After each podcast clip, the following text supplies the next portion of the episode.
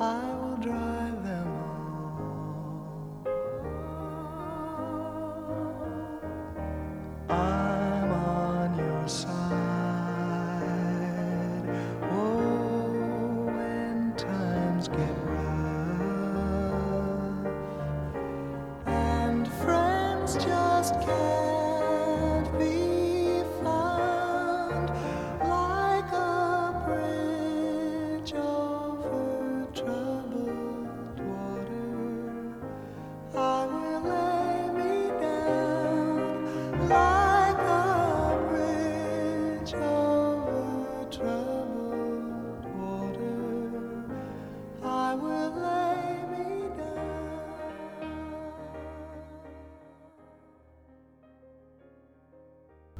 Yesterday, my son came home very unsettled. I could see it. I knew something was wrong.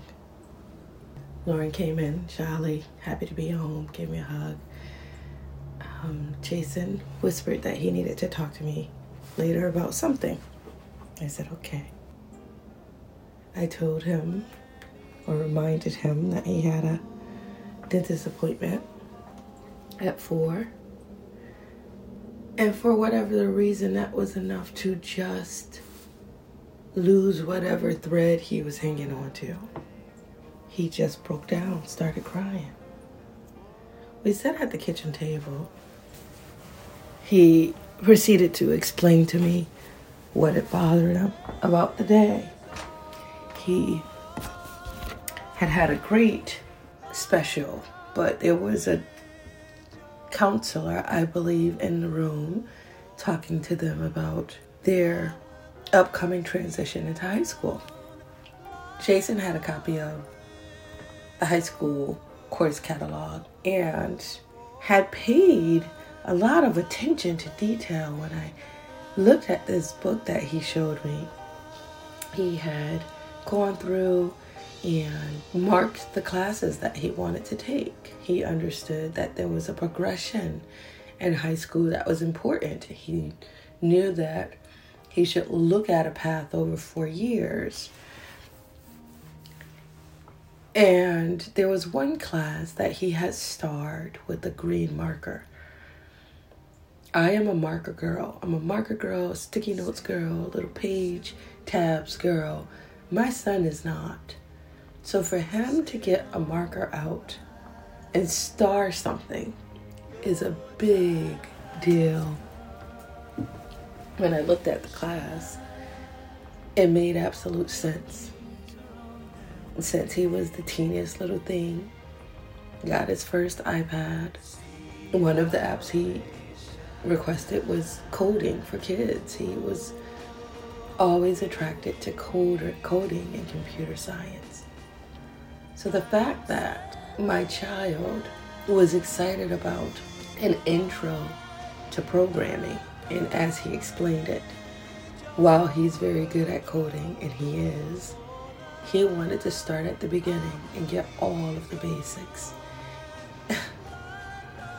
I understand that. After 20 years in corporate America, I am taking a whole suite of project management courses so that I can get brilliant at the basics, right? So I could not be more proud of the fact that his insight and intuition is so keen at this early age on the path that he feels passionate about. I'm glad he has one. Um, we'll talk a little bit about my experience at his age uh, a little later. He proceeded to tell me that this counselor told him that those classes basically weren't available to him. That class in particular, that one that he was most excited about, that one that has all of his hopes and dreams filled with possibility. For high school, excited to be on his way was not an option for him. He tried to explain her reasoning. He even went to his favorite teacher to advocate on his own behalf to be in that class. This shows the maturity and growth of my child and the fact that he was told that he could not, for whatever the reason, did not sit well with me. I didn't understand what he said, the counselor said. So the first thing I did was to ask him for the book so that I could try to read it and see if there were any clarifying commentary in the book that defined what somebody could slate themselves in or be slated in. But in initial scan, I couldn't find anything. But I did find a paragraph that talked about the onus of understanding the four years as a map and a selection of courses in that journey being the onus of the student. It is theirs to own. And that beyond that, there is a counselor to aid them, and they should consult with parents. And I looked up at my son and I said to him, Honey, I will advocate on your behalf. You will be in that class. And my son broke down, sobbing. I got on my knees next to him and I hugged him, and he hugged me back with an urgency that rang in his touch. It's urgent for him, this matter, and thus it's urgent for me.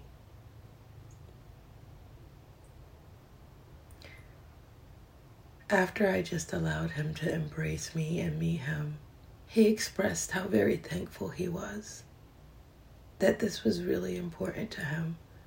And I already knew it. I could sense it in the anguish of his initial denial, the slap down of possibility.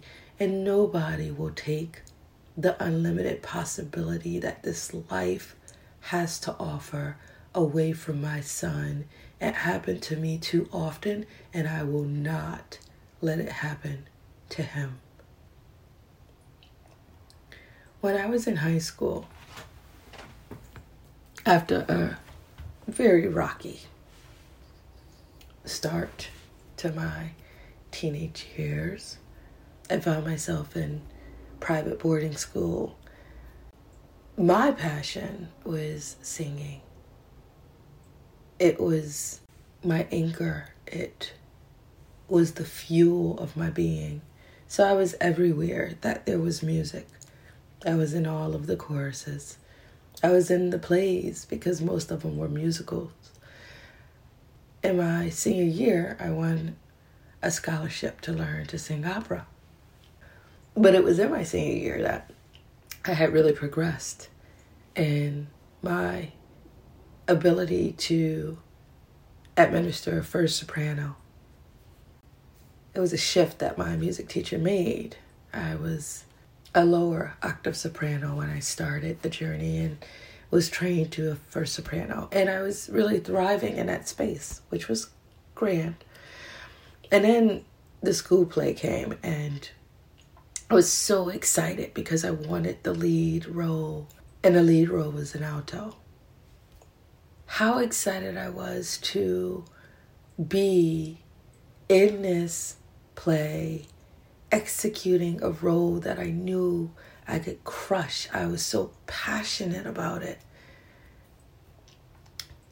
I remember my music teacher selecting someone else for the role and explaining to me, she sat down with me and explained to me that she couldn't, in good conscience, allow me to sing that role in alto and confuse the progress that I had made in perfecting my first soprano voice.